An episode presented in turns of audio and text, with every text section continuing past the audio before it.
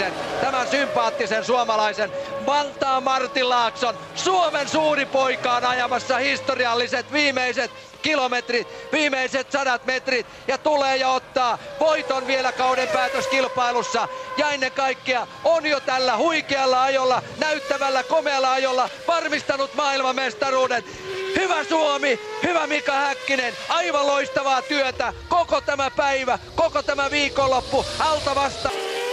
On niin mieletöntä, tuleeko se? Paina, paina, paina. Otetaan suoraan nyt, Mika! Mika Häkkinen voittaa! Häkkinen voittaa! Häkkinen voittaa! Ai mieletöntä! Hyvä Mika! Mika! Mika! Se on siinä! Sieltä se tulee! Sieltä se tulee! Tjeenare! Kuuntele Chicanea, eli Suomen ajankohtaisinta ja kantaottamista F yksi -podcastia. Tänään meillä on erikoisjaksossa aiheena Flying Finn, Martin Laakson oma gladiaattori Mika Häkkinen.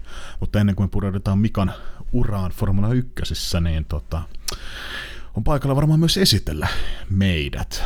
Tosiaan lisätietoja Chicanesta löydät meidän verkkosivuilta chicane piste f i ja Twitteristä At, eli miukumauku Chicane. Ja tosiaan tällä hetkellä äänessä on tämän podcastin oma Michael Andretti, eli totaalinen floppi Jiri Honkala. Tässä jaksossa kilttiä heiluttaa Jesse David Honkala. Näin. Joo. Mennäänpäs asiaan. Eli erikoisjaksossa käsitellään Mika Häkkistä, ainutta kaksinkertaista suomalaista Formula yksi maailman mestari. Ainakin toistaiseksi, joo. Mikä on, niin kuin sun, mikä on sun ensipurenta? Mika Häkkinen? Mitä se herättää? Kolmella sanalla, mitä se herättää sinussa? En mä tiedä, herättääkö tunteita. Mutta tota... Tää tuli aika äkkiä. Öö, nopea, rehti ja... Miten mä sanon? Tukka. No en mä, se oli mm. kolme ekaa. Mitäs sul tulee? No, samoin ei sattunut. Vauhdikas, rehellinen ja hiukset. Joo, en mä tiedä. Hiukset, joo. No niin, mennäänpäs nyt ihan suoraan asiaan. Eli tosiaan Häkkinen, tällä hetkellä miehellä ikää, eli nauhoitus vuonna kaksituhattayhdeksäntoista, niin viisikymmentä vielä. Täyttää viisikymmentäyksi syyskuun kahdeskymmeneskahdeksas päivä, ja tosiaan niin kuin tuossa alkuspiikissä tuli esille, niin Martin Laaksosta Vantaalta kotoisin, ja tota, kaikkien aikojen menestyneen Formula yksi-kuljettaja Michael Schumacher pitää Häkkistä kaikista vastustajistaan niin kovimpana, tai ainakin kunnioitti eniten.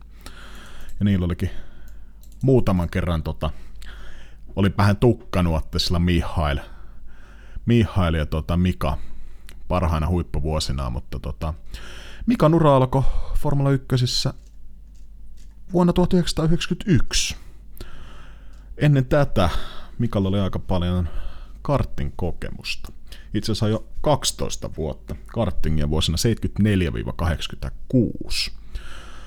Ja tosiaan käydään siis tosiaan ihan vain nopeasti ennen, ennen Formula yksi-uraa nämä Mikan taustat.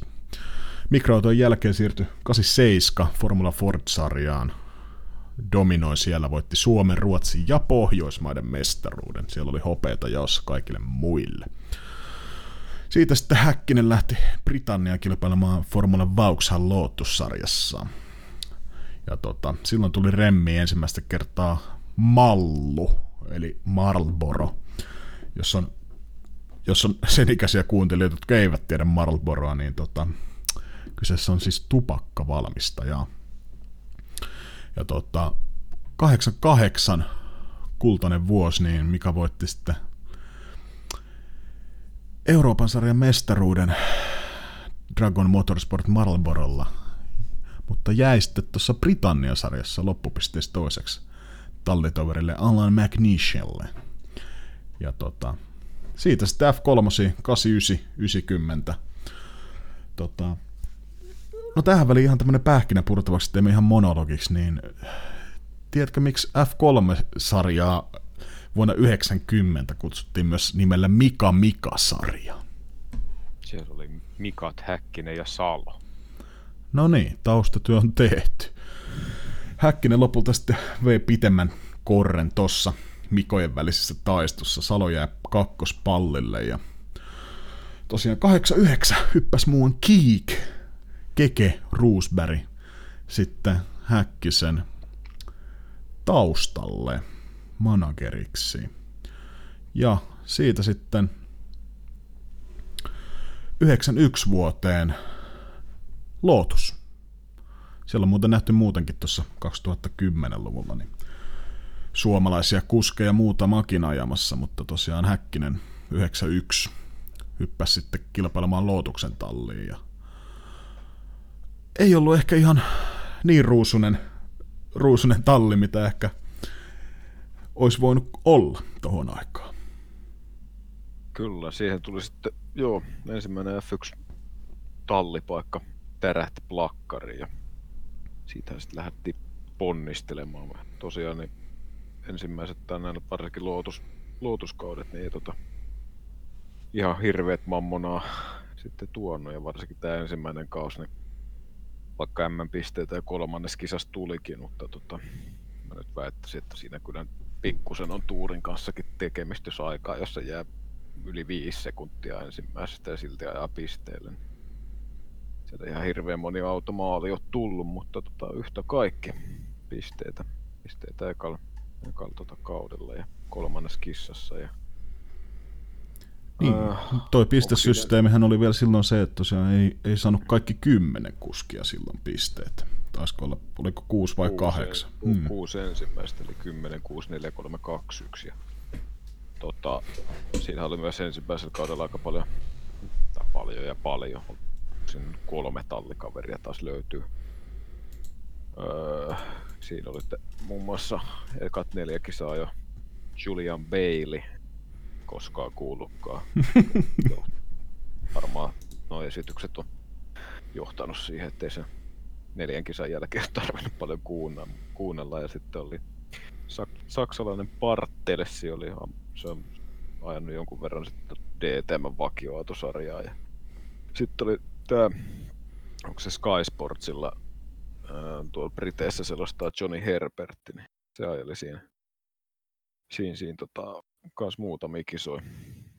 Itse asiassa on lähempänä kymmenen kisaa vissiin ja vähän altani ensimmäisellä kaudella. Ja tuossa vielä kun vähän jo polkastaa niin kuin ajassa eteenpäin, että niin kun kattelin, kattelin noita tota, haastatteluja, niin ää, Mikalta kysyttiin yhdessä haastattelussa, en nyt muista suoraan, että mikä oli, mutta tota, siinä mainitsi, mainitsi, että kun kysyttiin parasta tallikaveria, niin vastasi, että Johnny Herbertti olisi ollut koko uran niin kuin paras tallikaveri. Eli tämä Sälli, joka on tästä ihan ekoista lootusvuosista asti ollut pyörinyt kuvioissa. Just näin. Ja tota, itse asiassa Häkkinen oli myös jossain haastattelussa sanonut, että tota, Lotus oli aika kiireellä rakennut tuon vuoden auton. auton ja se tota, oli ottanut vanhan auton... Tota, vanhan auton öö, rungon. rungon siihen ja tehnyt sen pohjalta ton yhdeksänkymmentäyksi vuoden rungon, niin on ollut viisikymmentä kiloa painavempi. Painavempi kuin kilpailija, jotka rakensivat ihan uuden, uuden alusta, niin se tietysti tuossa vauhissa ehkä pikkasen. Pikkasen. Kyllä vähän ta- ta- tasotusta annetaan, jos viisikymmentä kiloa on, on tuossa niinku levyllä. Niin. niin, eikö se legenda mene, että se yksi, yksi kilo vastaisi sitä... kolmea kymmenystä. Tällaista. Muistelisin mutulta ihan mm. sama, samanmoista.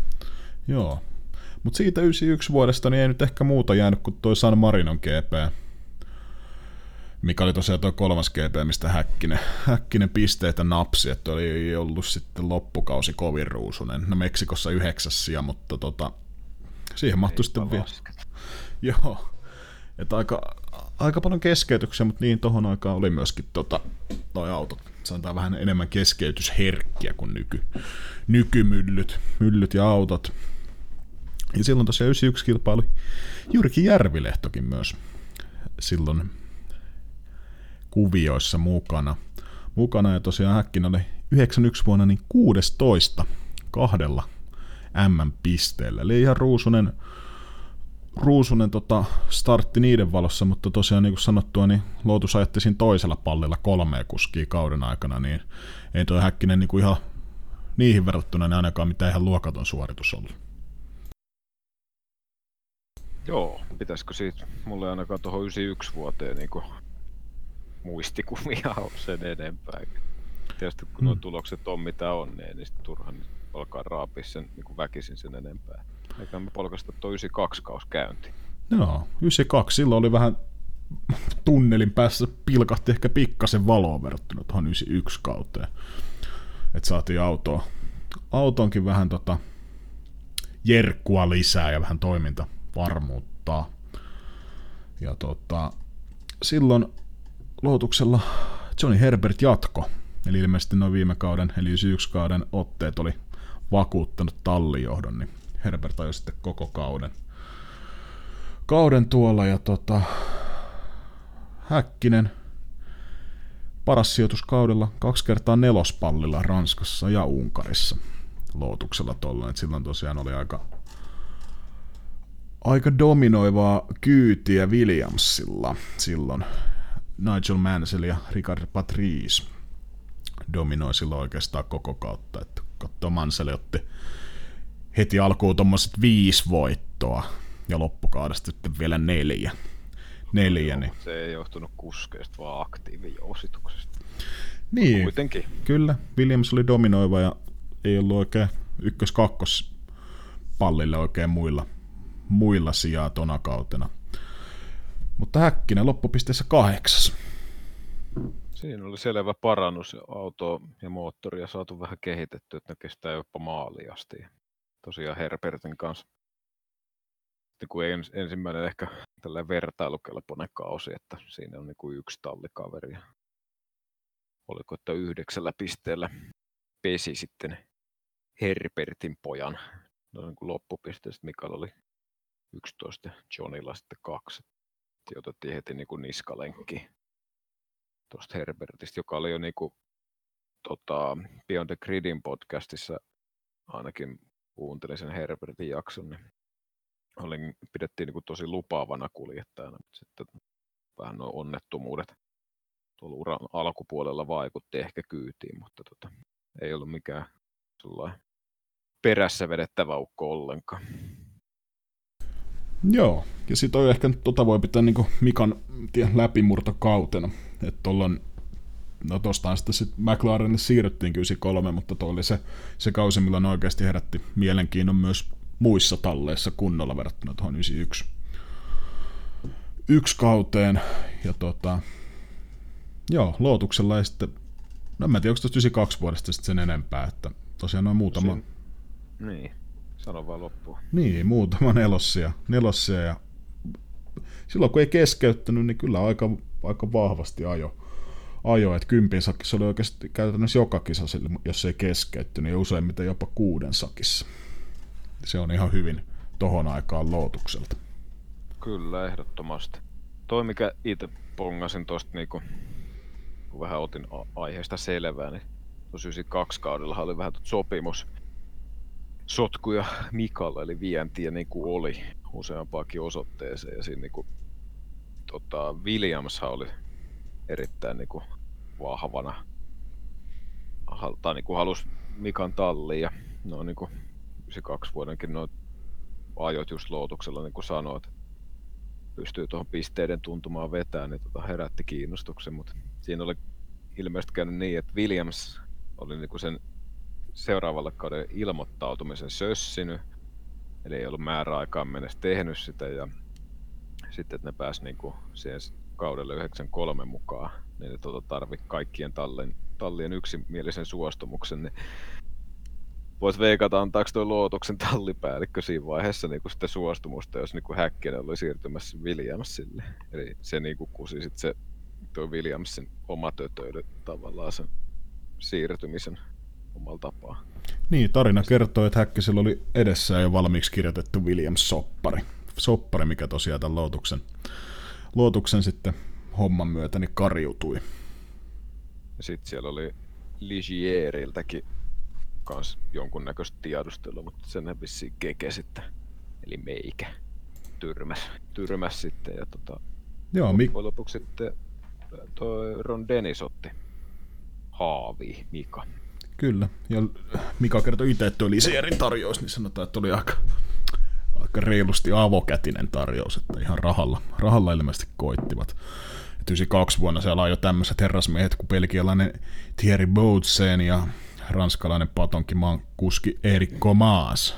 Ja tota, ekan kerran itse näen kyseisten herrojen nimet. No Boutsen oli aina yksitoista kautta formuloita, mutta joo, ehkä ne haki vähän uutta tuulta rahalla. Rahalla sillä itse asiassa testikuljettajana oli tällainen muuan Alain Prost kyseessä tallissa. Mutta Mika sanoi itse jossain haastattelussa, että se mietti pitkään myös tuot Williamsin ja McLarenin välillä, välillä että mitä tuossa niinku tekisi. Williamsihan tuossa niinku on ollut vahva, vahva historia ja paljon menestystä, mutta niin on McLarenillakin. Ja Mika halusi semmoiseen tiimiin, missä voi voittaa maailmanmestaruuden. Ja hän itse luonnehti Williamsia kutakuinkin niin, että se Williams, siis Williamsin tallissa niin se Williams on se ykkösjuttu, ei ne kuskit. Et kuskit vaihtuu ja muuta, mutta Williams pysyy. Toisin kuin se, että McLarenissa ehkä, McLarenilla vähän ehkä toisenlainen meininki, ainakin Mikan mielestä silloin, ainakin haastatteluiden mukaan. Niin. Mutta jälkikäteen sanottuna niin ei, ei hassumpi valinta tuo McLarenin talliin hyppääminen. Niin, eipä sen niin kuin yhdeksänkymmentäkaksi yhdeksänkymmentäkolme vuosien jälkeen niin kuin sitä menestystä enää. Sitten Williamsin puikkoa, no oli siinä se yhdeksänkymmentäkuusi yhdeksänkymmentäseitsemän livahti vielä, mutta tota, kyllähän sitten McLarenillakin on sitten näyttänyt, että kyytiä riittää. Ja niin. Ja Williamsilla, Williamsilla olisi ollut tuota tallikaverina Alain Prost yhdeksänkymmentäkolme. Et Mika olisi tullut sitten, kun Damon Hill hyppäsi Alain Prostin tallikaveriksi yhdeksänkymmentäkolme, niin tosiaan siinä olisi ollut Mikalle. Mikan siitti siinä ilmeisesti. Toihan tuo William, Williams on tunnettu aikalla ainakin yhdeksänkymmentäluvulla siitä, että aina kun tuli mestaruus jommalle kummalle kuskille, niin mestari lähti tai laitettiin pihalle tallista. Vähän sellainen eriskummallinen juttu. En tiedä, onko jotain tarkoitusta sillä vaan kovaa sattuman kauppaa, mutta joka tapauksessa. Joo, toi on ehkä ihan mielenkiintoinen, mielenkiintoinen tapa johtaa tiimiä, että sitten kun tulee tulos, niin mies ulos niin sanotusti. Et, no mutta ehkä niillä oli tapat ihan niin asiat saat, erilainen. Niin, se saattaa olla ihan kuskistakin lähtöisin. Että mitä on noita haastattelujakin siitä Williamsin touhusta lukenut, niin kyllä se aika niin kuin vähän voisi sanoa ehkä Karri Kodenin huutamalla on johdettu sitä, että se Patrick Head ja Frank Williams, niin siellä tietää, kuka siellä niin pomo on siellä tallissa. Joo, ja itse asiassa tuohon liittyen niin pikku sivujuonteena itse, no, mutta ei toisaalta sivujuonteena, Mika Häkkinen tuossa Unibetin Inside, for, mikä se on nimeltään, Inside the Formula One, joku tämmöinen Mika Häkkisen ja Gallagherin ukon tota podcastissa niin kertoi, että tosiaan Patrick Head olisi tekee nykyään niin kuin yhtä päivää viikosta Williamsilla. Ja sitten oli kysytty, että mitä se, mitä se sitten touhuaa siellä sen päivän. Sanoit, että se on siellä huutamassa kaikille. Huutaa sen koko päivän ja lähtee taas kuudeksi päiväksi pois. Niin tota. Morjestelee ovella vaan toivottelee hyvät loppuviikot. Joo, mutta joo, ehkä siihen Williamsiin mennä sen enempää. yhdeksänkymmentäkolme kausi. Mika hyppää McLarenin puikkoihin.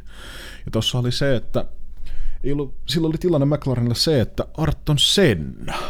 Silloin oli kilpailukohtainen sopimus ja ei ollut vielä varmaa, että ajaisiko hän kaudella yhdeksänkymmentäkolme. Jos hän päättäisi jäädä McLarenille, niin Mikasta tulisi testikuski.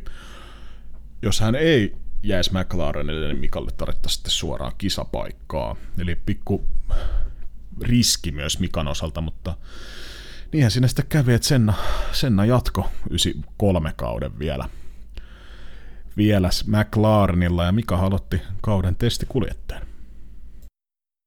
Joo, siinä oli toisena seppänä Ayrtonin kanssa sitten tämä Michael Andretti, mikä kova, kovalla rahalla sitten oli, tai en tiedä kovalla rahalla, mutta oli raavittu kuitenkin tuolta Indikaarin puolelta, että siellä oli tehnyt tulosta ja oliko jopa voittanut yhdeksänkymmentäkaksi vuonna silloin. Itse asiassa yhdeksänkymmentäyksi oli voittanut sen Indikaaren mestaruuden, mutta oli ollut sitten yhdeksänkymmentäkaksi vuonna kakkospallilla, niin siitä yritettiin niin kuin kisutella. Michael tekee tulosta tuonne McLarenin puolelle, mutta eihän se nyt ihan sitten lähtenytkään.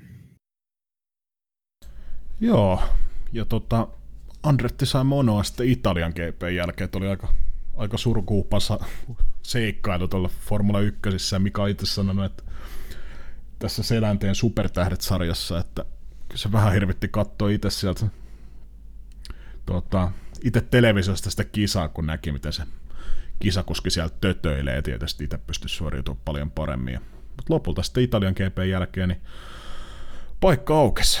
Paikka aukesi, kolme viimeistä G P:tä sai ajaa kaudesta yhdeksänkymmentäkolme Sennan tallikaverina. Ja oli aika, sanotaan, aika munakas sisään tulla monessakin mielessä toi tota, Häkkisen ensimmäinen aikaa jo. Kyllä, Portugalin Estorillissa niin lyödään tuohon maailmanmestarin rinnalle ja varmaan tuohon aikaan niin kuin puhuttiin, että voidaan sanoa varmaan ihan hyvällä omalla tunnolla, että parhaan kuskin niin kuin tallikaveriksi.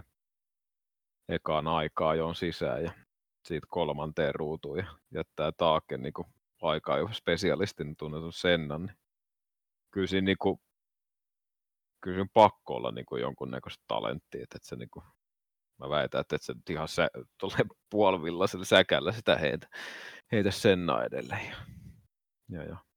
Siinähän tuossa ainakin Unibetin, Unibetin YouTube-kanavalla olevassa haastattelussa niin oli Senna sitten kysynyt jostain aikaa jälkeen Mikalta, että, niin kuin, että mitä sä niin kuin teet, että miten sä voit olla nopeampi kuin mä, että sä oot niin kuin ollut koko kauden testikuskina ja nyt eka saa ekaa jossain.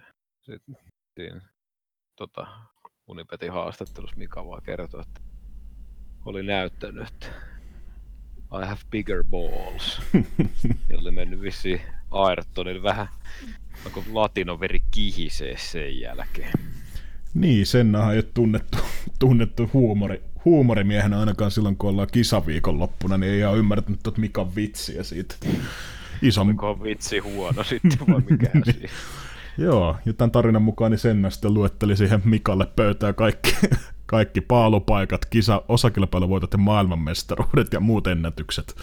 Ennätykset, niin joo, vähän meinas brasilainen veri kie, kiehähtää, joka ei itse asiassa muuten sana, vaan mit, mit, no, kiehua, on, joo. On, on mikä on, mutta tota, tosiaan toisessa kisassa Japanin, tota, öö, Japanin Grand Prixissa, niin palkintopallille. Että kyllä siinä niin kuin jo heti kahdessa kisassa osoitettiin, että niin kuin vauhtia löytyy kyllä. Ja, ja hyvää, hyvää suorittamista, että ei ole, ei ole niin kuin varmastikaan helppo paikka tulla tuohon tohon noin.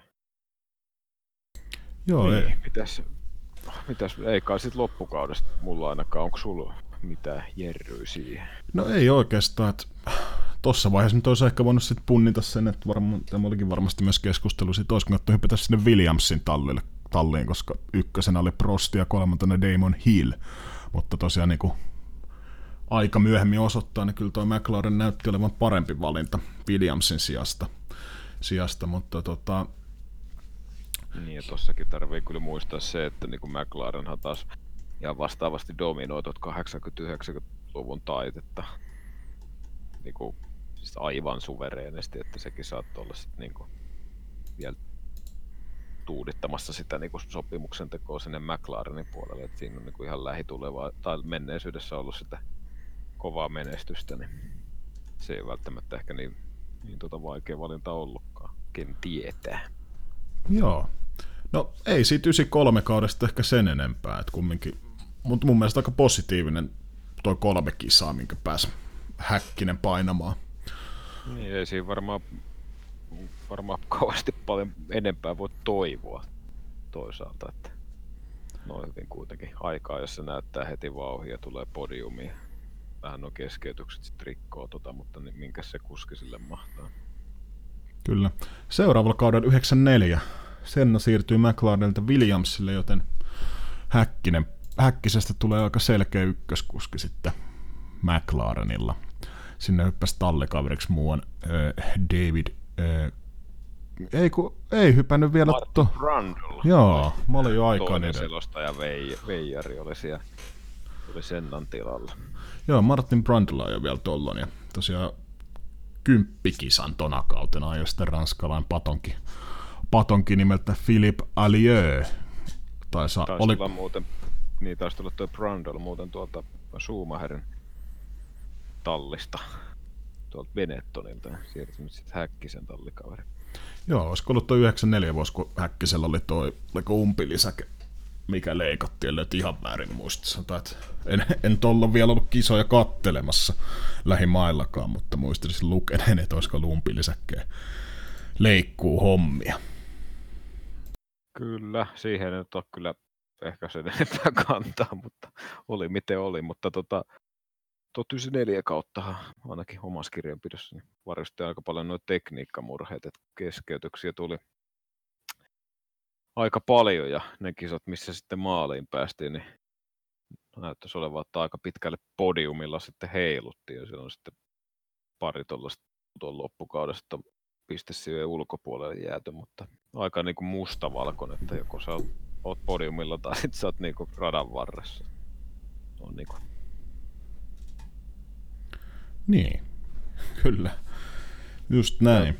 Sitten se vielä piti sanoa tietysti, että tulihan tuossa niinku yhdeksänkymmentäneljä kaudelta syppää sinne niinku lopputuloksiin. Ja tota, kuitenkin M M-sarjan nelostila takataskuun.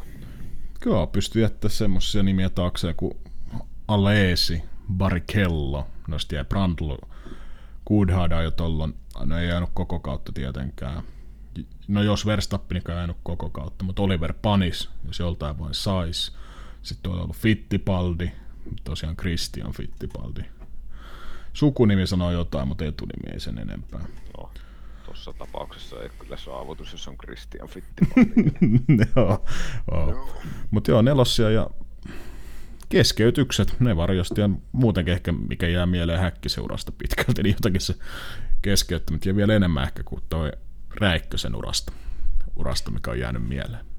Mutta taas sitten huomaa, että niin kuin yhdeksänkymmentäneljä kaudenkin päätteeksi niin kuin keräsi kuitenkin kolmetoista pistettä enemmän kuin Martin Brundle, eli ei sekään niin kuin hidas kaveri ole, mutta Mika sai kuitenkin naarattua, naarattua enemmän pisteitä sitten kasaan. Se on aina niin kuin positiivinen, positiivinen tulos sitten, ainakin tallin sisällä, että kuitenkin suht samankaltaisella kalustolla pitäisi pystyä ajaa, niin Niin, niin, kyllä se osoittaa, että kyllä Mika oli niinku kunkku tonakin vuonna. Just näin, mä samalta sitten tsekkaan, tota, että mikäs tota... Miksi toi Philippe Allieu ajoi tota yhden...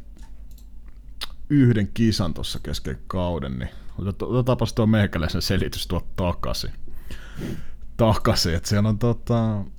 ilmeisesti tullut bänniä. Bänniä yhden kisan. kisan ajaksi, että tota,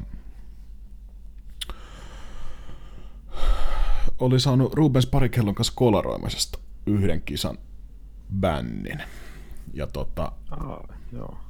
Siksi patonkimaan, patongin heiluttaja tuli ajelemaan sitten kisan. Se umpilesäkehomma, niin voi olla, että vedin ihan Stetsonista, tai se tulee myöhemmin, myöhemmin Mikan uralla, uralla se umpilisäke. Kyllä mä väitän, että se varmaan oli aika paljon Stetsonista. Tuosta kun nyt sanoit, että se tuli tuosta kolaroidesta, niin tuli joku takapotku päähän, että siinä on, taisi olla sen kauden aikana niin kuin useampikin, ja sitten tämä niin pari kellon kanssa tötöily, niin sitten niin kuin oli viimeinen niitä, että sitten otettiin niin croshanit, eli yksi kakku tuohon. Tuohon sitten, että ukko pääsee vähän rauhoittumaan. Joo. Kyllä. Mulla ei ainakaan tuohon yhdeksänkymmentäneljä nyt löydy ainakaan mitään täkyä sen enempää. No ei oikeastaan. Mulla ainoastaan se, mikä tota, oli tää Senna, Senna-keissi tona vuonna, niin tota, Mika sitä ite nyt jälkikäteen, niin tosiaan Mikalla ei kerrottu. Ennen kuin vasta kisa oli ohi ja podiumilla oli jo juhlat juhlittu, niin sen, vasta, sen jälkeen vasta kerrottiin, mitä oli käynyt. Käynyt, niin tuossa tota, nimenomaan Supertähdet televisiosarjan jaksossa, missä häkkisi oma siis, jakson. Siis ei kerrottu, siis kai sä nyt tiesit, että siellä onnettomuus on käynyt. Niin, mutta se on niinku ollut kuinka vakavaa ja muuta. Niin, niin siis sehän oli, siis meni, menikö se silleen, että niinku... Öö, Italiassa muutenkaan niin kuin ei saa tai ne ei niinku julista siellä radalla niinku ketään kuolleeksi, vaan ne niinku hoitaa se jotenkin italialaiseen tyyliin, että ne vie niinku sairaalaa ja siellä vasta toteaa, kun siinä on joku, joku tota, lainopillinen juttu. Se aika... Mä sit menasit Sennan hommasta luin, että se oli niinku yhtenä syynä, että sitä ei niinku heti niin ilmoitettu, että vasta sit... Ja toiseksi se oli se, että se kisa saadaan, tai niinku tekosyyllä saadaan ajaa niinku loppuun. Kyllä, just näin. Se Itali, Italia homma on niinku... Se oli niinku ihan sama sen Ratzenbergerin kohdalla, mikä niinku hyytyi sitten edeltävänä lauantaina. Niin. Ja tota, kun Italiassa on kaksituhattaluvullakin oli se ratavirkailija kuoli, niin se on ihan sama homma, että ne Italiassa tota, julistetaan vasta sairaalassa. Mutta tämä mä käsitin, että Häkkinen oli, oli vedetty tosiaan siis podiumille juhlia ja muuta, niin muuta nyt ei ollut tietoinen, että sit kuinka vakava toi homma oli sitten tavallaan. Sitä myös vähän muistaakseni, tai no en tiedä muistaakseni, mutta jälkikäteen on lukenut, että siitä oli vähän myös ihmetystä herättänyt, herättänyt toi homma. homma ja se mutta... oli vissiin niin tietoinen silleen, että sitä ei kai ihan niinku kellekään ilmoita. Että se oli ihan tietoisesti kai vedettiin vaan niinku loppuun ja sitten kaikille vasta sen jälkeen. On ollut Joo. väärässäkin. Joo, mutta se ei, yhdeksänkymmentäneljästä niin ei muuta. Hyvä kausi, neljäs kausi ja aika, antoi aika paljon päihin Martin Brundlelle, että kymmenen pistettä enemmän, niin siitä oli hyvä jatkaa vuoteen yhdeksänkymmentäviisi, mikä henkilökohtaisesti niin on ollut aika iso, iso vuosi itsellä. Niin kuin Suomi voitti M M-kultaa ko. No joo, ei mennä siihen, siihen sen enempää. Tota, yhdeksänkymmentäviisi kaudella McLarenille niin tuli vähän muutoksia, tai no en tiedä muutos, no kyllä sit voi sanoa ihan rehellisesti muutoksia, koska kuski vaihtui. Mark Blundell ja Nigel Mansell ajoi sitten muutaman kisan hänen välissään ja Häkkiselläkään ihan koko kautta ja nyt siellä Jan Magnussen ajoi ajo viidennentoista kisan. Kisan sitten, mutta tota, viidestoista kisa on siis ollut Tyynemeren Grand Prix, joka on aikana ajettu T I-sirkuitilla Japanissa. Japanissa, mutta yhdeksänkymmentäviisi kausi, niin otapas, otapas sä koppi tästä hetkeksi. Anna mennä. Joo, joo siihen kovaa tallikaveria niin lyödään heti kylkeen, kun tosiaan se Blundell haajoi siitä se muutaman tota, ensimmäisen kisan ja, ja, ja. Sitten oli taas toi toi. Nyt tulee blackouttia. Nigel Mansell oli sitten siinä tosiaan toisena. Mansell kuitenkin antanut ihan hyvää vastusta, mutta siellähän nyt ei, se oli vaan parin kisan tuuraus kuitenkin. Niin ehkä voidaan puhua, että Mark Blundell oli sitten se, ehkä se oikea, oikea tallikaveri tossa. Ja, ja öö,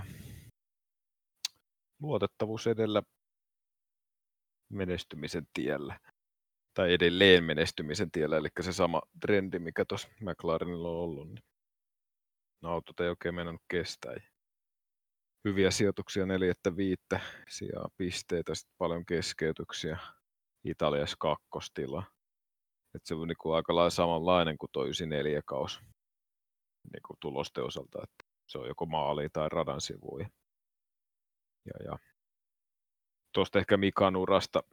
Jos niinku kaudesta yhdeksänkymmentäviisi pitäisi ehkä niinku pari asiaa nostaa, niin ehkä toi Monzan, Monzan kakkostila ja tota, sitten toi ehkä kauden viimeisen kilpailu tota, aikaa, joissa aikaa, jossa tapahtunut niinku raju ulosajo, joka niinku johtui siitä takarenkaan pettämisestä. Niin siihen nyt Mika joutui aika kovaan, kovaan kolariin. Siinä oltiin jo kuoleman portteja kolkuttelemassa. Ja tota, mitä tuossa Sky Sportsin haastattelua YouTubesta tutkiskelin, niin tota, kallo on tullut murtumia. Ja sitten oli niinku hyvänä tuurina se, mitä on tuosta niinku Wikipedia-artikkelia lukenut, niin tota, siinä mutkassa, missä oli niinku tosi nopea oikea, melkein kaasupohjassa ajettava mutka ja siinä mutkassa sattuu olemaan just se ambulanssiryhmä ja sitten siinä radan ihan välittömässä läheisyydessä oli sairaala, niin siinä niinku on käynyt tosi kova onni onnettomuudessa, että se hoitos on saatu niinku niin nopeasti siihen paikalle, se on, mikä on siinä todennutkin, että se on luultavasti pelastanut sen hengen siinä, että kuitenkin käynyt tuollainen flaksi. Niin, toi kun rengas räjähtää kaksisataaviisikymmentä kilometrin tunti vauhdista mutkassa, ja silloin tohon aikaan ei siis halosta, halo ei olisi ollut saatana tietokonepeli tohon aikaan, eikä, eikä tota, silloin ollut myöskään Hans, ei ollut mitään muuta kuin saksalainen pikkasen erottinen miehen nimi. Toisin kuin nykypäivänä, ne olisivat pikkasen paremmat systeemit. Tuolloin oli aika, sanotaan, että nykypäivänä kun toi tapahtuisi, ne ei välttämättä, en usko, että joutuisi edes välttämättä sairaalassa käymään muuta kuin tsekkauksessa. Mutta se, että mikä tohon aikaan, niin aika lähellä, lähellä oli ja törmäys hetkellä sata kahdeksankymmentä kilsaa tunnissa vauhtia. Siinä vaiheessa, kun osui tuohon rengasvalliin, niin aika, se on aika hurjan näköistä, kun katsoo vielä klipit siitä, niin sanotaan, että siinä saa pääkyytiä, siinä muutama, muutama G. G-voima on siinä. Tuohon aikaan, kun se tota, kuskin päähän oli vähän niin kuin se monokokin yläpuolella. Nythän se on siellä niin kuin, kun siinä kypärän vieressä on se pehmuste, että siinä on niin kuin heti tukea. Mutta tuossa niin kuin, kun katsoo videolta sitä in-car-kuvaa, niin tota, päähän niin kuin pystyy retkahtamaan niin, kuin niin vapaasti sinne vasemmalle ja oikealle eteen. Että, niin kuin ihme, että tuommoisesta on pystynyt selviämään. Kyllä. On, onni oli matkassa kyllä tuossa, tuossa hommassa. Joo, ja tosiaan seitsemänneksi kuljettaja M M-taistossa Häkkinen seitsemäntoista pisteellä. Ja tosiaan tämä onnettomuus on tapahtuvasta vikassa. Vikassa tota, Grand Prixissä niin ei silleen vaikuttanut niin pitkälti. Kauden pistessä oli se, mutta no, tallikauden Mark Blundell jäi neljän pisteen päähän, mutta ei kyllä McLarenilla, silloin oli Mercedesen myllyt jo onneksi. McLarenilla, mutta ei vaan, ei vaan tota riittänyt ton, tona kautena, että silloin Benetton, Renault, Michael Schumacher voitti, ja siinä oli Williamsit sen jälkeen, ja Johnny Herbert sitten Benettonilla myös. Ja sitten tuli Ferrarit, että ei tossa niinku, ei kovin ruususelta näyttänyt vieläkään toi McLarenin lento, lento mutta se eipä oikeastaan yhdeksänkymmentäviisi kaudesta mun mielestä sen enempää. Joo, mulla ei ole siihen. Siihen kyllä oikein mitään tärppiä. Tuossa ehkä ne tärkeimmät tuolta kaudelta, mutta mennäänkö me sitten yhdeksänkymmentäkuutoseen? Joo, Häkkinen toipui tuosta onnettomuudesta kumminkin kohon yhdeksänkymmentäkuusi kauden ensimmäiseen Melbourneissa ajettuun kilpailuun. Kilpailuun sitten, että tosiaan pääsi aloittaa ihan niin sanotusti ehjän kauden. Ehjän kauden ja tota, silloin David Coulthard Benettonilta hyppäsi McLarenille tallikaveriksi. Ja oli to... kyllä Williams. Joo, Williamsilta. No, kyllä no, tässä itsekin saattiin... Kokeillaan, koke, kokeillaan ollaanko hereillä tää. Juu, itsekin otin äsken pienen tärskyn tossa. Tuli muutama G. G tässä lähetyksen aikana juotua. Näin. Mutta joo, Coulthard tota, tallikaveriksi. Ei muuten Mark Blundellia, niin ei nähty enää kisakentillä ton kauden jälkeen muistaakseni ainakaan. Ei ainakaan yhdeksänkymmentäkuusi kaudella enää, joka oli yhdeksänkymmentäviisi Häkkisen tallikaverini. Loppu sen, sen U K:n formula-ajelut, mutta se on nyt vaan sivujuonne, sekin. Tää kausi nyt oli sentään vähän parempi kuin toi viime kausi, että lopulta päädyttiin jopa viidenneksi kuljettaja M M-taistossa. Ja tärkeintä se, että Scotti David Coulthard niin sai kunnolla pataan, eli kolmetoista pisteellä. Niin toi niinku ainakin positiivista, että noita keskeytyksiä on tullut niinku huomattavasti vähemmän. Et siellä on niinku vaan, vaan kolme niinku keskeytystä ollut Häkkisellä ja varsinkin toi kauden toinen puolisko, että siellä alkoi tulla noita podiumeja sitten. Antoi kyllä viitteitä siitä paremmasta huomisesta, että kun myllyt alkaa kestää pikkuhiljaa. Ja siinä voi olla niinku, kyllä nyt varmaan on todella turhauttavaa, että jos pari-kolme vuotta ajat. Kyllä enemmän kuin joka toisessa kisassa hajoaa auton. Siinä varmaan uskoon koetuksi. Kyllä. Joo, ja yhdeksänkymmentäkuusi syksyllä, syyskuussa itse asiassa, niin Häkkinen sai vielä jatkosopparin McLarenille yhdeksänkymmentäseitsemän. Nyt oli, oli vähän ollut huhupuheita kuskiruletissa, että Williams ja Benetton olisi myös vähän havitellut Häkkisen poikaa. poikaa mutta tota, Portugalissa yhdeksänkymmentäkuusi niin tuli pikku pusu Scotin kanssa. Scotin kanssa, mikä nyt ei sitten ollut ehkä ihan... No.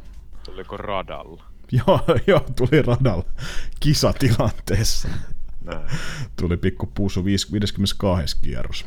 kierros ja ei toi nyt sen kummempi ole, mutta tosiaan me ei nyt Mikaa tunnettukaan ikinä siitä, että tallikaverin kanssa olisi ollut ainakaan mitään se isompaa ongelmaa, vaikka Sennankaan nyt välit ei nyt ehkä ihan parhaat ollut ainakaan aluksi, että se oli Sennan egolle varmasti iso paikka, mutta en mä ainakaan itse muista, että Häkkistä olisi pidetty.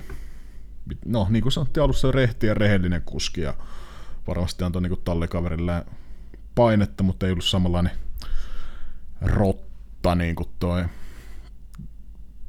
muun saksalainen keskipitkä herrasmies. Nyt en kyllä... Schumacher. No, yritin esittää, että en mukaan tietäisi, mutta no joo. Onko se kuusi kaudesta sen enempää? No ei oikeastaan yhteenvetona, niin loppukausi koko ajan parempia merkkejä, että ajoi Silverstoneissa kolmanneksi, sitten Belgia ja Italia vielä kolmanneksi podiumille ja lopetti kauden podiumiin. Podiumi, niin aika vahva lopetus ja varmasti niin kuin, en tiedä, säteili ehkä sitten tuon kauteen yhdeksänkymmentäseitsemän, mutta joo. Damon Hill nappasi tona kautena ton mestaruuden ja Jacques Villeneuve oli kakkospallilla ja Williamsin talle ja noikin, niin, niin en tiedä. Tässä on tietysti vaiheessa hyvä spekuloida, että olisiko Häkkinen voittanut, sanotaan, että jos yhdeksänkymmentäkolme olisi hypännyt Williamsille, niin olisiko tullut mestaruudet jo, tai useampikin mestaruus jopa aikaisemmin kuin mitä nyt McLarenilla tapahtui. Niin, mä, mä väittäisin, että ei olisi tullut. Mulla on joku sellainen, ei, en mä tiedä, jotenkin vaan tuntuu, että se ei ehkä olisi toiminut. Ei olisi riittänyt. Joo. Niin siis mestaruus olisi ehkä voinut tulla, mutta olisiko tullut enemmän, niin no turha sitä meidän alkaa spekuloida. Joo. Enempää. No ei muuta kuin vuoteen yhdeksänkymmentäseitsemän. Aika, se muistetaan itse asiassa keskeytyksestä se kausi, mutta joo, ota kiinni vaan. Siinä ainakin McLarenille, kun tuossa niinku yhdeksänkymmentäkuusi vuodella oli saatu vähän tunneliin valoa, niin tota, nyt sitä tuli sitten oikein aimoannos eteenpäin. Eli talliinhan siis liittyi tämä suunnittelijavelho Adrian Newey. Ja tota, sehän niinku oli hirveä boosti. Siis tuon yhdeksänkymmentäseitsemän kauden autoahan se ei enää pystynyt niinku vaikuttamaan, mutta että tuli kuitenkin talliin mukaan. Ja se varmaan antoi sellaista lisäpontta vielä jaksaa, jaksaa painaa. Ja tota, mites se yhdeksänkymmentäseitsemän kausi siinä, siinä sitten hivutteli. Siinä aloitettiin heti tota podiumilla ja neljällä pistesijalla ja sitten siinä tulikin sellainen keskeytysten rypäs taas ja vähän alkoi taas näyttää sellaiset perinteiseltä, mutta tota, siinähän oli sitten öö, Nürburgringillä, eli Mersun kotikisassa Saksassa, niin oli se Häkkisen uran ensimmäinen voitto, oli niinku erittäin lähellä, mutta tota, tuohon aikakauteen ja McLarenin kuulukin, niin ensin keskeytti Mika ja David keskeytti seuraavalla kierroksella samaan paikkaan siihen pääkatsomoon eteen. Molemmista laukesi Mersun mylly. Niin, tota. niin eikä tuo Nürburgring ollut ainut, että sitä oli myös Britannia, Itävalla ja Britanniassa Itävallassa myös oli johtopaikalta, niin moottoririkko. Et kyllä toi varmaan, niinku, noin on ehkä ne hetket, mistä itse muistaa tuon nimenomaan tuon klassisen Häkkisen moottoririkot, niin ehkä noi on jäänyt itsellä mieleen. Joo, kyllä. Ja tota, kyllä se uran ensimmäinen voittokin sit saatiin. No, sitä nyt voidaan sitten spekuloida, tuliko se kuinka ajamalla, mutta voitto kun voitto, niin kauden viimeisessä kisassa, mistä oli tää pikkusen avaa, minkä takia siihen tilanteeseen päädyttiin. Siinä Schumacher ja Jacques Villeneuve taisteli mestaruudessa ja sanotaanko, että asetelma oli sellainen, että se kumpi kisa voittaa, niin se voittaa myös maailmanmestaruuden. Ja siinä sitten tuli Villeneuvilta pieni dive-bombi ja Schumacher käänsi kylkeen. Niin sitten Schumacher joutui hietikolle ja yhtä kaikki. Mutta sitten tämä kisan loppuvaihe, niin tota, äh, siinähän niinku ensin Coulthard päästi, päästi Mikan ohitte ja sitten myös viimeisellä kierroksella päästi sitten tuo Jacques Villeneuve ohitte, että kyllä siinä niinku, mä väittäisin, että Mika ei kyllä välttämättä niinku ajamalla olisi, sit, jos olisi Coulthard ja Villeneuve niinku oikeasti lappu ajanut lattiassa, mutta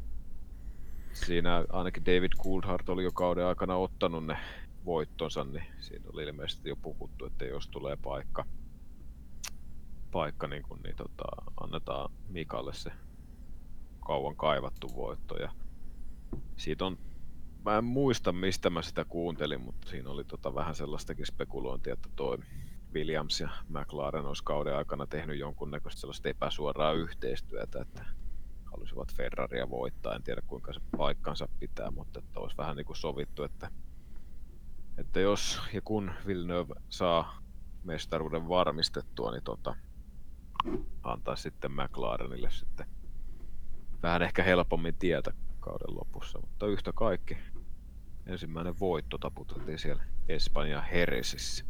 Joo, suomalainen, ensimmäinen suomalaiskuljettajan G P-voitto kahteentoista vuoteen. Edellisen voitti, no itse asiassa tämä onkin hyvä tietokisa kysymys, voitti kuka ja missä G P:ssä? Vuosihan tuossa nyt aika helposti on laskettavissa, mutta... No sehän on Keke Rosberg, ja olis, mä heitän... Äh, siis... Mä heitän Monaco. Jaa, Australian G P, joo. Jonnet ei muista. No joo.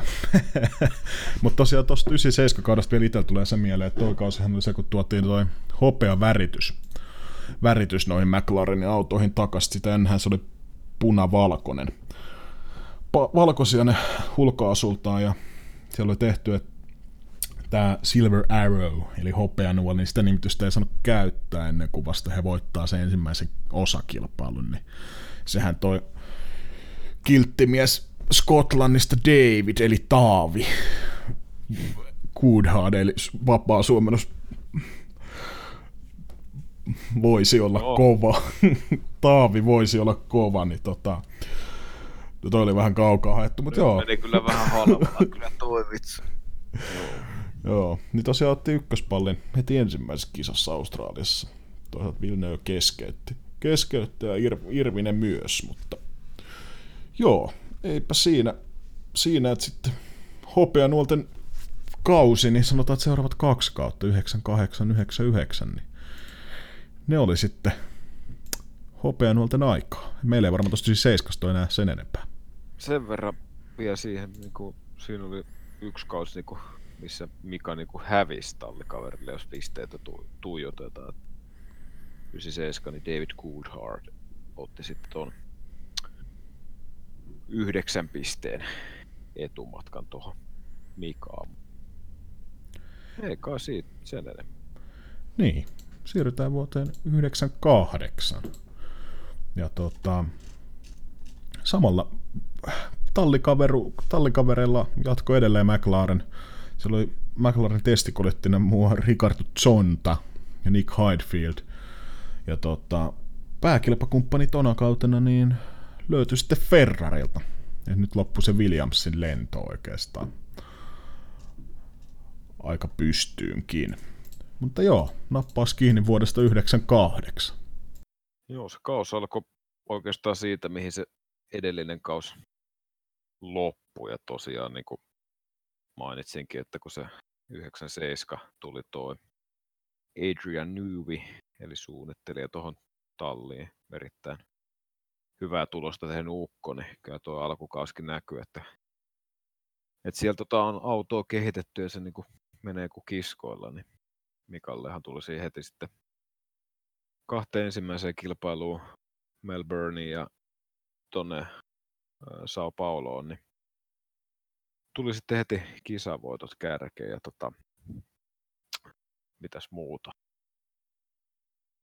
Coulthardhan siellä ainakin jalkoon jää ja tota, voidaan sanoa, että se oli niinku kahden kauppa Mikan ja Schumacherin välillä, että siinä niinku hyvinkin paljon tasatahtiin mentiin koko kausia. Saatiin jännittää sitten ihan tuonne kauden päätöskilpailuun Japanin Suzukaan asti sitten tota. Ja itse en kyllä hän muista, muistan kyllä että katsoin, katsoin kyllä kuvaputkitelkkarista, mutta en jännittänyt kyllä Mikan puolesta, vaan kannatin sitä toista herrasmiestä.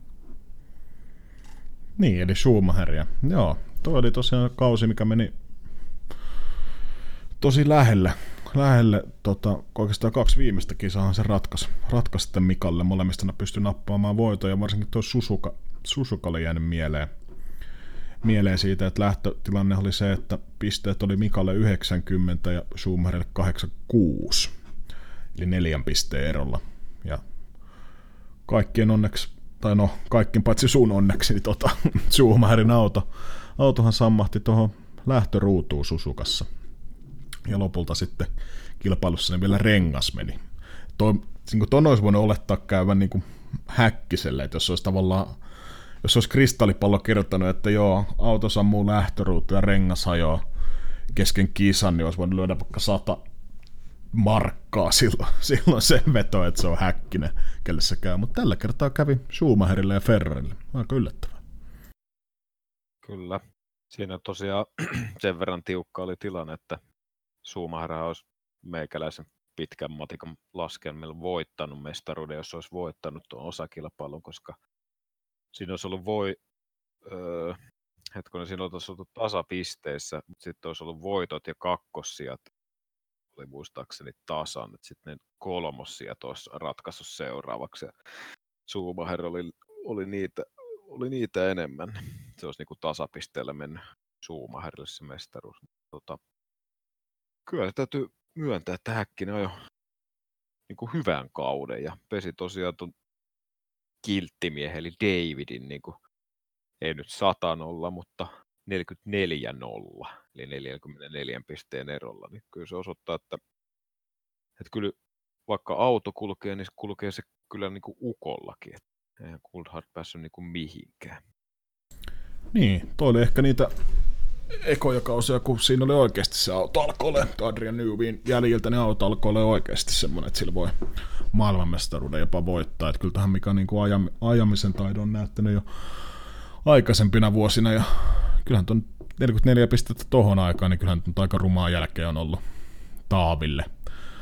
Taaville, ja muistelisin ainakin itse, että David aika paljon käytti myös sen, siihen aikaan, että mietiskeli, että mitä toi Häkkinen niin kuin mitä toi tekee eri lailla kuin hän, ja antaako talle sitten hänelle jotain muka paremmin tai muuta, mutta kyllä mä luulen, että se on ollut, vaan, se on ollut hanskasta kiinni, ja myös tietysti se, että Häkkinen itse sanoi, että sillä on tosi iso merkitys, kuinka paljon pystyy tsemppaamaan koko tiimiä, tiimiä siihen tota, hommaan, että vaikka kalusta annettaa samanlaisena, niin se, että se tiimi, tiimin tsemppaaminen, se, että kaikki tekee sulle duunia, sama mistä Schumacherkin oli tunnettu siitä, että ei tavallaan kiukutellut missään mediassa, mediassa ikinä, ja niin kuin oli tiimipelaaja henkeen vereen ja muisti niitä aina, niin sanotaan, että noi hommat ehkä ratkaisi, miksi noi kaksi herrasmiestä oli ykkös-kakkos siellä, ja miksi esimerkiksi David Coulthard ja Eddie, Ir- Eddie Irvine oli kolmas- ja nelospalleilla.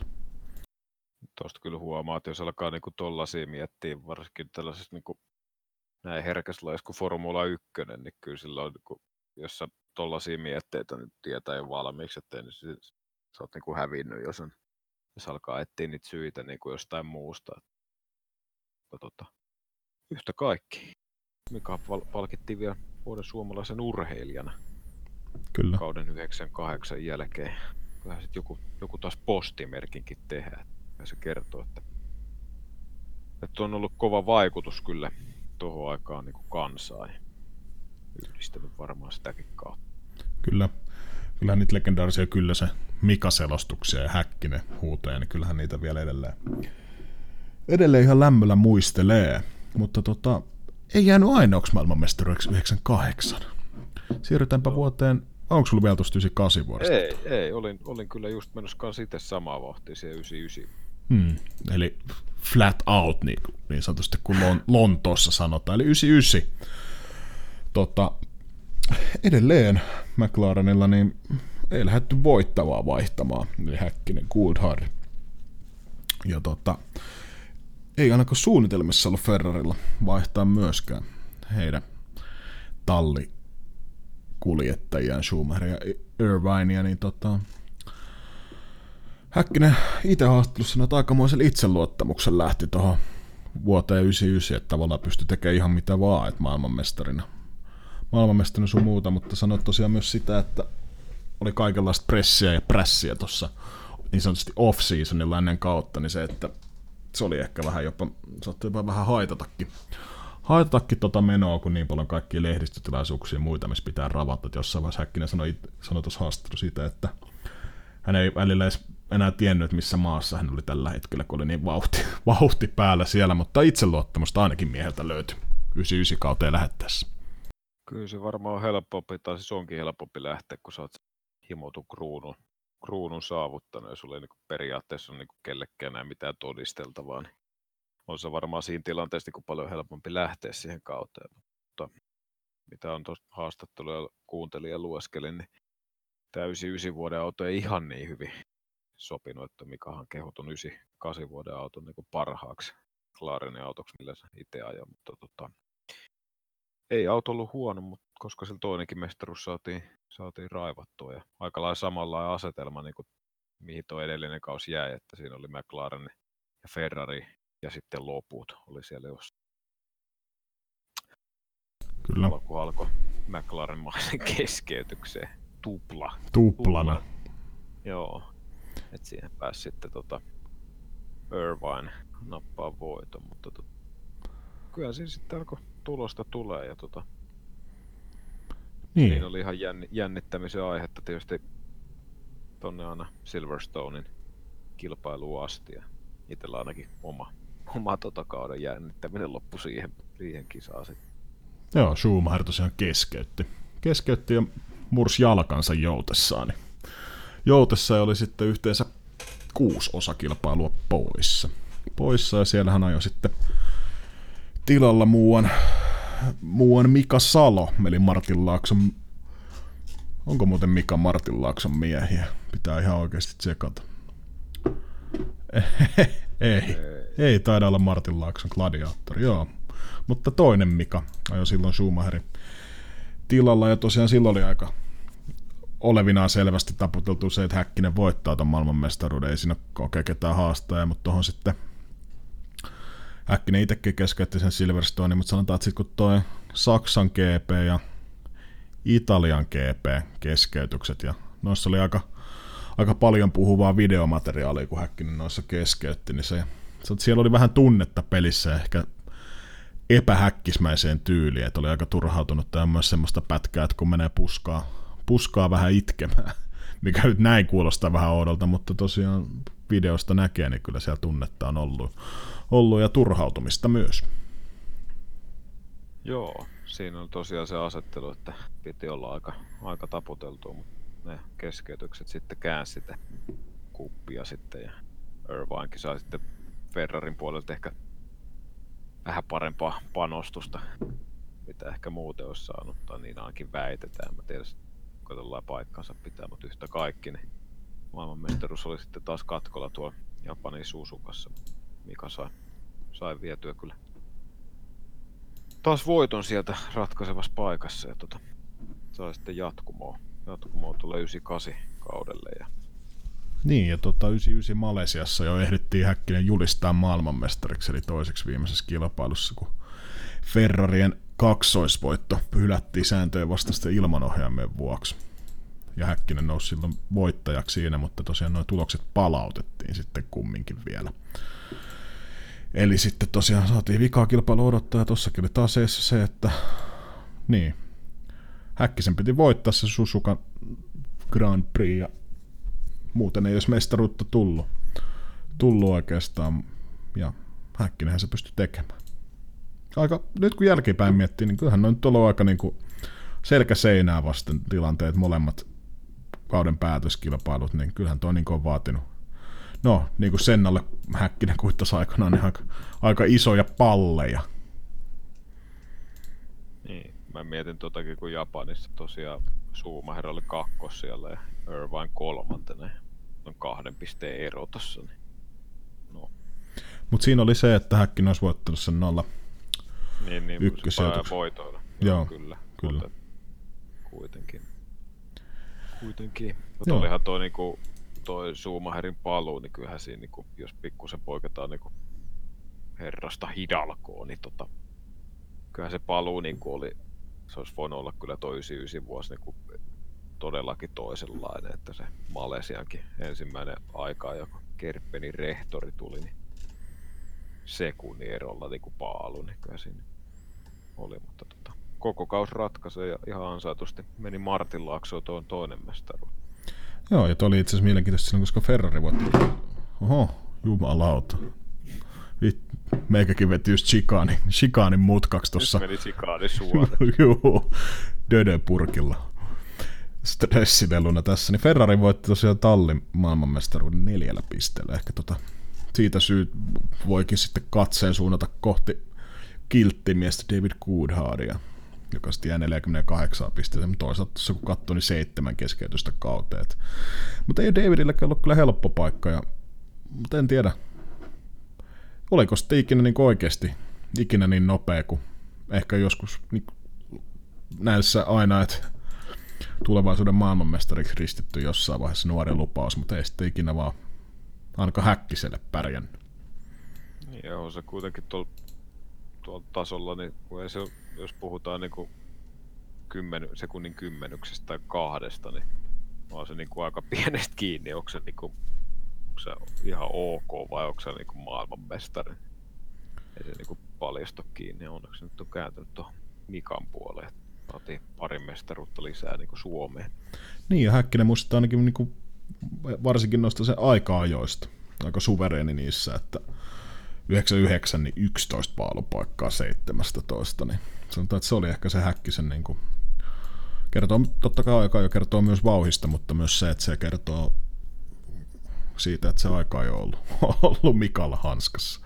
hanskassa. Huomat, huomattavasti helpompi voittaa kisoja, mitä edempää pääsee lähtemään. Joo, siirtääkö vuoteen kaksituhatta? Ei muuta kuin. Joo, McLaren jatkoi edelleen samalla.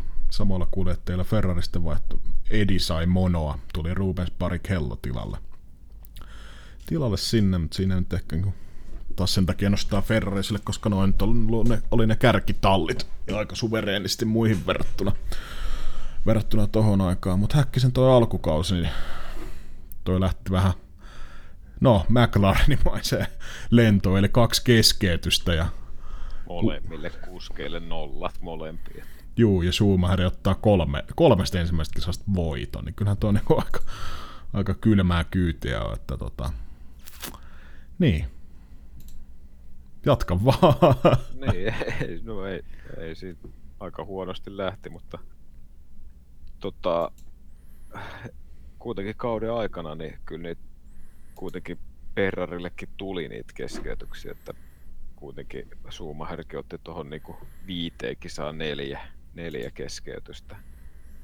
Siinä oli ää, ainakin Saksan osakilpailussa oli muista, että kyllä niin kuin, ei ollut omasta syystä ja oliko siinä jossain muussakin vielä kolarin tynkää, mutta yhtä kaikki kaikki lasketaan ja tota, se tietysti tasoittaa, tasoittaa sitä tilannetta huomattavasti ja ei se nyt kauden finaali ehkä ihan yhtä yhtä kiihkeä ollut tietysti kuin mitä edellisetkin, mutta tota, olisi niin kuin yritystä ihan loppuun asti.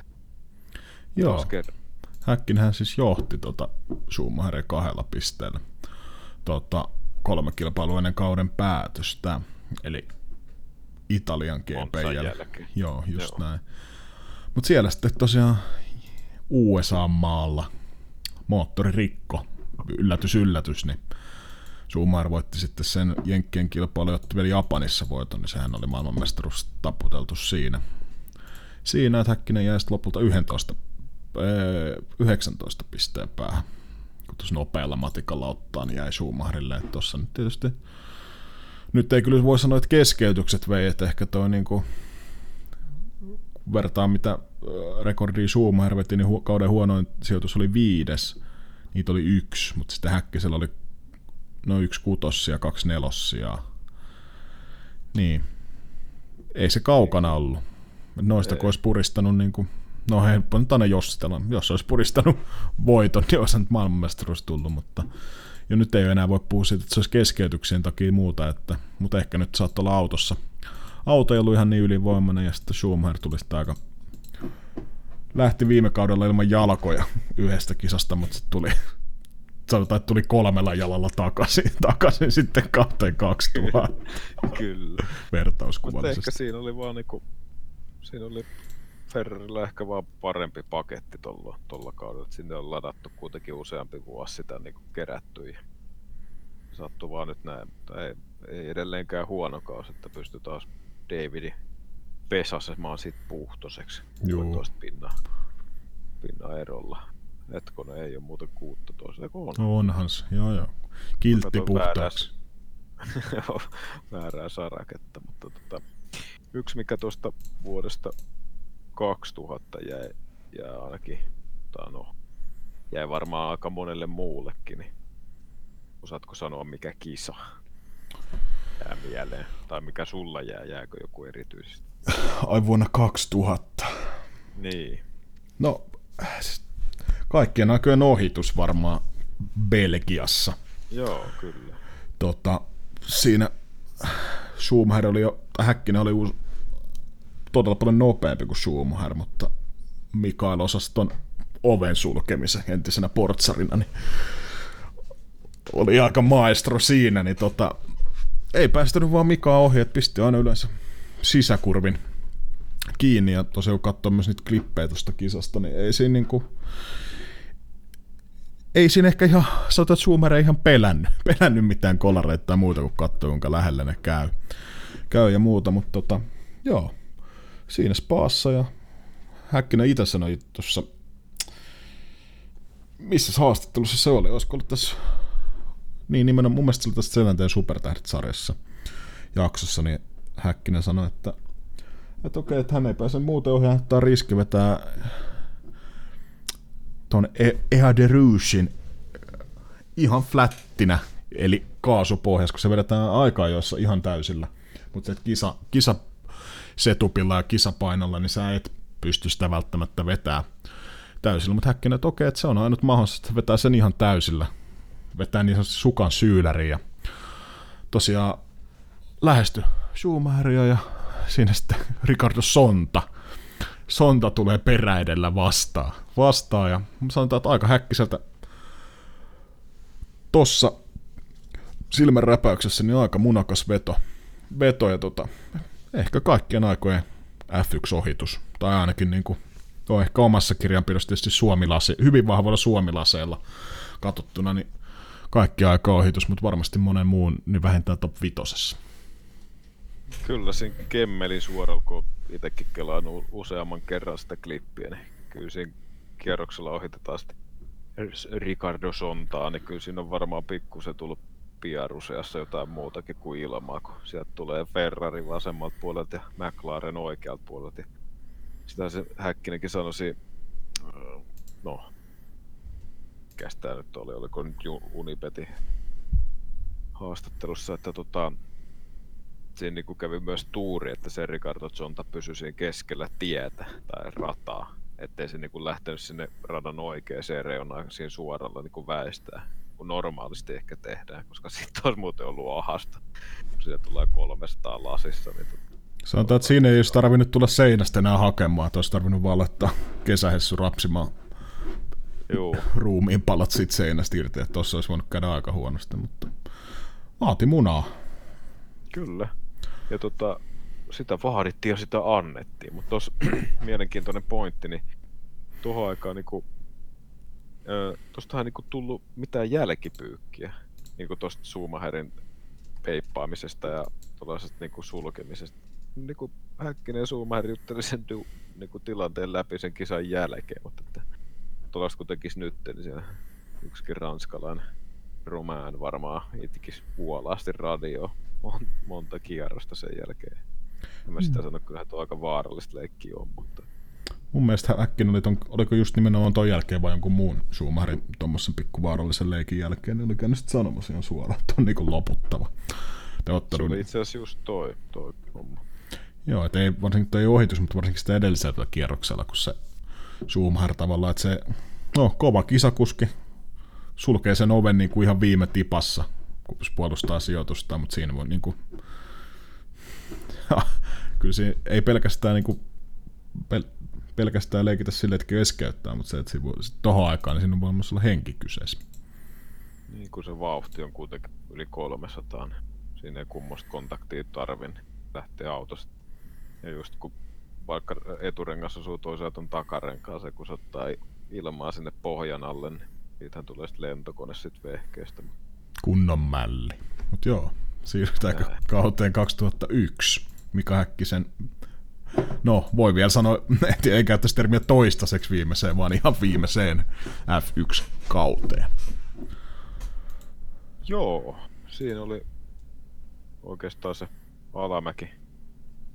Alamäki sitten tota jatku jatkomista, jos niin voi sanoa, että kaus kaksituhattayksi niin ei ollut sitten Mikalle enää niin, niin hyvä kuin tota, varsinkin tämä yhdeksänkymmentäkahdeksan ja yhdeksänkymmentäyhdeksän. Että joo, se alkoi taas se... McLarenimaisesti, arvaat varmaan mihin. Öö, olisiko mylly mennyt? No keskeytykseen se ainakin, ainakin tota... Keskeytykseen se niin päättyy, tässä alkaa jo itselläkin ajatus vähän. Tässä on kohta itselläkin keskeytys edessä, mutta joo. Mikael oli kaus kaksituhattayksi, sitten kun se huippupiikki niin oli tavo- saatu jo yhdeksänkymmentäkahdeksan ja nyt vähän tuntuu, että kun kelataan taas sinne niin vuosiin niin yhdeksänkymmentäneljä yhdeksänkymmentäviisi, että paljon keskeytyksiä ja sitten kun maaliin pystyy ajamaan, niin pystyy niin ihan hyvillekin sijoille ajamaan. Tai no, onko se nyt enää hyvä sijoitus, jos olet kolmas ja sulla on, kun sulla on pari maailmanmestaruutta vyöllään, mutta on niin kuin tilastollisesti niin kuin ihan ok, ok kisoja on ollut siinä välissäkin, mutta tota, Mikael varmaan, varmaan tota oli mielessä myös tuo vähän motivaatio-ongelmat ja ei ehkä ollut sitten ihan niin, niin keskittynyt ja sitten tämä jatkuva keskeyttäminen. Niin tota, Varmaan, varmaan söi miestä ja se näkyy sitten noissa kisatuloksissakin varmasti, mitkä maaliinkin pystyy ajamaan.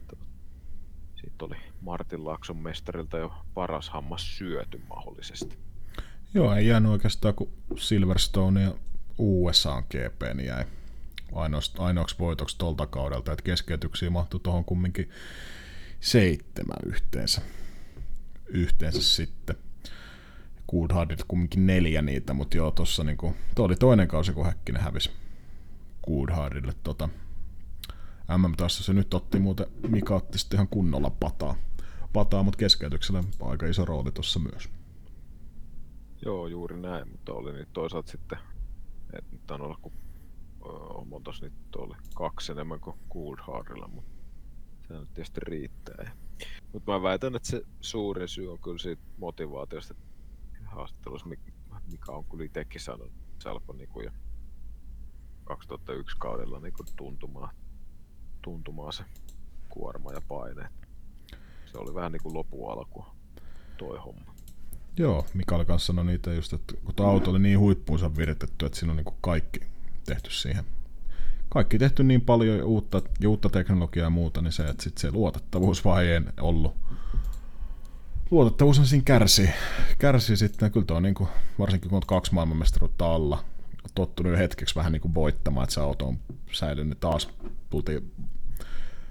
Vähän niin voi sanoa, että McLaren otti yhden askeleen eteen, voitti kaksi maailmanmestaruutta ja tultiin taas kaksi askelta taakkeen, sitten keskeyteltiin melkein puolet, puolet kisasta, tai siis tuosta kaudesta. Kaudesta ja tota, itse ainakin ehkä muistan tuon, toi jotenkin niin kuin, jotenkin jäänyt hyvin mieleen toi Espanjan G P kaksituhattayksi.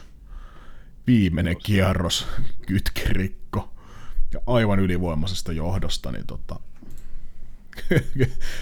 voin jotenkin se, kuvitella.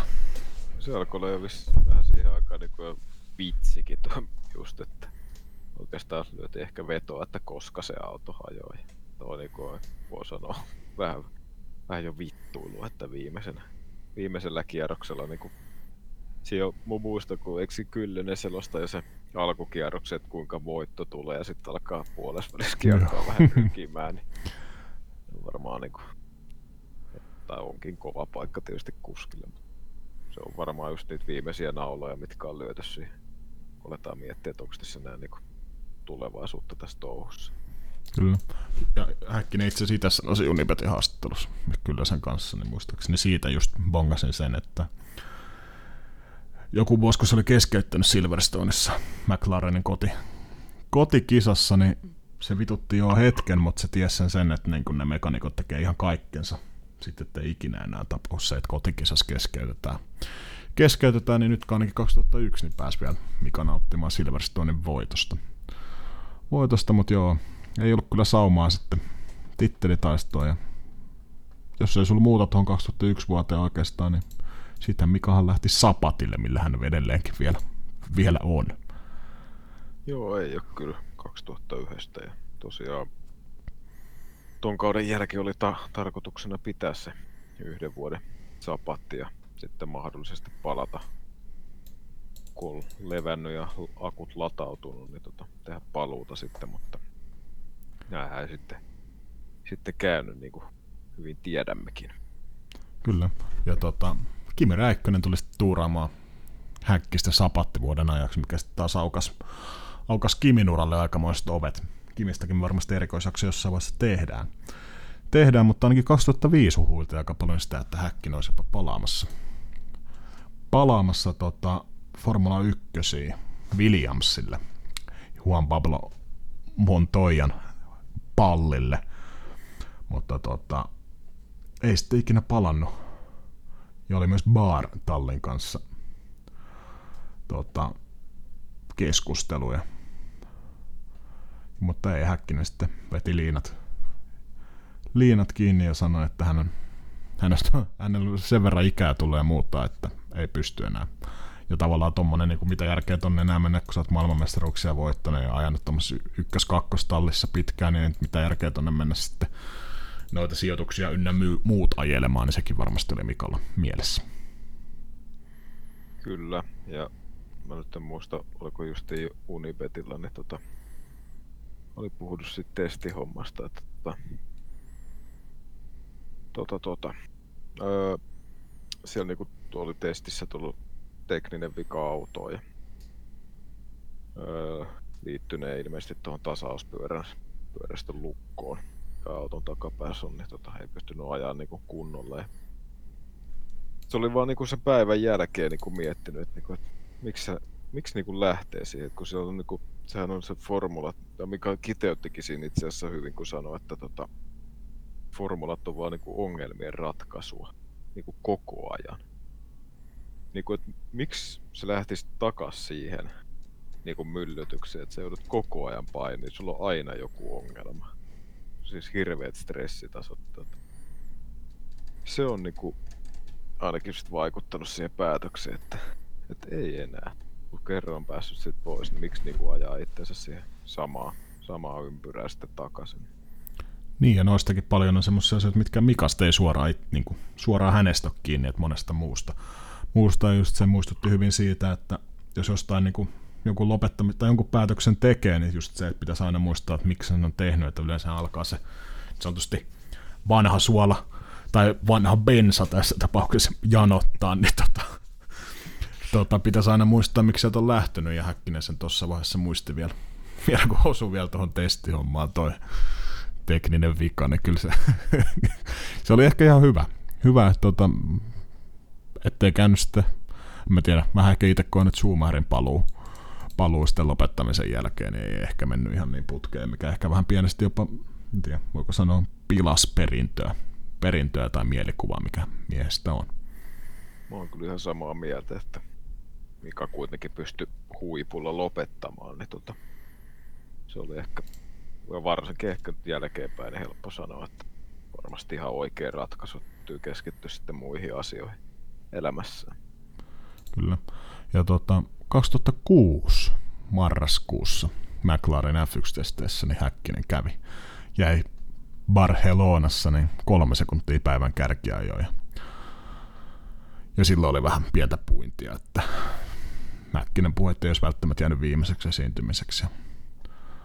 Ja syyskuussa kaksituhattayhdeksän Häkkinen, neljäkymmentäyksivuotiaana, sanoi, että ajaa vielä tulevaisuudessa kilpaa, mutta ei ollut sulkenut esimerkiksi F yksi pois, mutta kyllä mä luulen, että oli niin kuin, tuolloin kaksituhattaviisi haudattiin toi Häkkisen. Tai ei sitä tiedä, mutta se, että kuinka realistista se niin kuin paluu on oikeasti ollut, niin sitä ei tiedä mä oikeastaan. Väitän, että, väitän kyllä, että ei se ole millään tasolla voi olla realistista, että jos ajat kaksituhattayksi ja seuraan kaksituhattaviisi, niin kyllä sä, kyllä sä oot jo niin paljon perässä, että vaikka se puoli sekuntiikin on jo niin kuin valovuosi, niin se olisi niin kuin, mä väitän, että se on mahdotonta niin kuin tuommoisessa lajissa niin kuin olla noin pitkään poissa, kun vuoden nyt vielä ehkä ymmärtää, mutta sitä pidemmät ajat.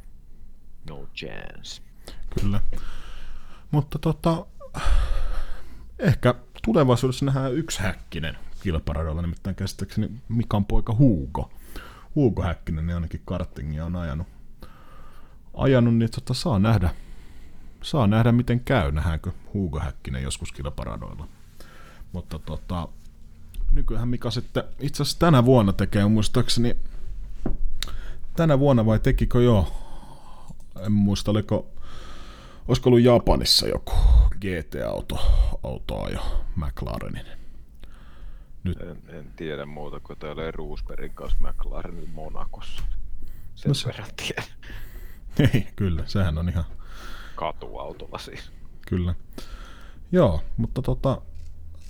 ei ehkä Mika Häkkisestä niin kun kiteytettynä, niin tota...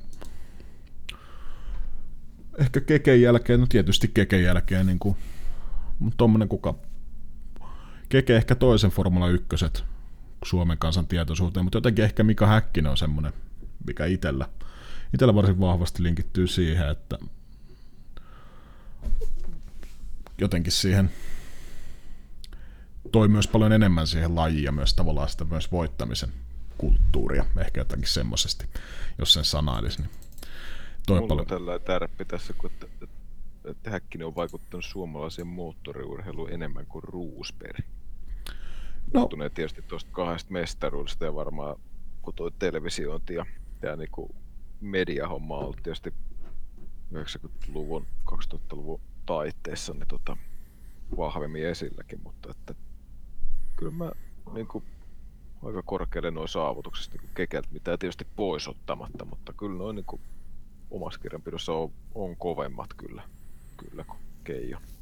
Niin, ja muistaa ketä vastaan kumminkin ajanut Schumacheria vastaan. Ja tota, jotenkin olihan tuo nyt semmoista aikamoista häkkismaniaa jopa Suomessa. Suomessa aikanaan tuo kaikki, kaikki menestys ja muu. muu ja tosiaan postikortit yms, yms, etten ehkä jotenkin että se vielä kovempi vaikutus kuin Räikkösellä, jos miettii maailmanmestaruutta. nolla kuusi Räikkösen ja noiden Häkkisen tuplamestaruutta, niin tietysti joohan tuplamestaruus eri asia, mutta jotenkin niin kuin mä sanoisin, että arvostaisin ehkä Häkkisen kovimpana suomalaisformula yksi-kuskina ikinä. Kyllä, joo, ja Kivillä oli siis nolla seitsemän, mutta niin, kuitenkin joo. Joo, joo, mä oon samaa mieltä tosta, että Häkkismania oli silloin, kyllä se niin kuin varmasti koko Suomi eli siinä mukana. Mukana kyllä se oli tosi, tosi niinku kova vastakkainasettelu, että se oli Schumacher ja Ferrari ja Mika ja McLaren. Ja tota, kyllä nuo meritit niinku kovat on, että voittoja kaksikymmentä, paaluja kaksikymmentäkuusi ja neljäsataakaksikymmentä M M-pistettä, mitkä nyt ei tietysti ole vertailukelpoisia nyky, nykypäivää, kun Hamilton vetää kaudessa saman verran, mutta tuolla vanhalla pistelaskusysteemillä niin oikein kelpo, kelpo pisteet, kymmenen. kymmenen vuoden, onko yksitoista kautta siirretty sirkusta. Niin. Joo, mutta ei ehkä niitä Häkkistä sen enempää. Tota, kiitos, jos jaksoit kuunnella tänne asti. Ja, tota, kannattaa käydä Häkkisen parhaimpia paloja käydä vaikka YouTube-videopalvelusta tsekkaamaan, varsinkin toi kaksituhatta-kauden Spaan ohitus. Ohitus, niin se on aika semmoinen, mikä on jokaisen itseä kunnioittavan tai myös itseä kunnioittamattomankin formulafani. Siinä tiivistyy varmaan se just tää yhdeksänkymmentäkahdeksan, yhdeksänkymmentäyhdeksän, kaksituhatta, kaksituhattayksi, niin varmaan siihen, siihen klippiin, että mitä se niinku parhaimmillaan oli se touhu. Kyllä, ja tota, meidät löytää sieltä tosiaan Twitteristä miukumauku Chicane, päivitellään sinne aktiivisesti tavaraa ja pyritään tekemään joka viikko uusi jakso. Jossain vaiheessa tehdään toivottavasti myös Kimi Räikkösestä, Keke Rosbergista, ketä muita meillä näitä suomalaisia legendaarisia kuskeja. Tietysti varmaan, en tiedä ansaitseeko, olisiko tupl- tuplajakso siis, missä on siis Mika Salo ja jii jii Lehto muun muassa. Niin katsotaan, muitakin erikoisjaksoja suomalaisista legendarista äf yksi -kuskeista on tulossa, mutta eiköhän verta nippuun. Mä tässä just valmistelin, hankin itselleen lisää, joka valmistelen siihen, että miten mä niputan tän. Onko sulla, onko sulla mitään loppukaneettia? Öö, ei oikeastaan. Pistäkää palautetta sieltä chicane piste fi -sivun alareunasta tulemaan, niin jos on jotain ehdotuksia ja varsinkin jos on jotain haukkuja tai risuja, niin niitä halutaan kyllä. Tämä on pelkkää positiivista ollut. Nämä kaikki kaksi palautetta, mitä on tullut. Kyllä. Ei muuta kuin posti, posti kulkemaan ja kusti polkemaan. Joo, mä vedän tämän loppuun lainatakseni hyvää ystäväni Matti Kyllöstä, niin Mika! Mika! Älä päästä moottoria sammumaan! Ja Tsenari. Nää.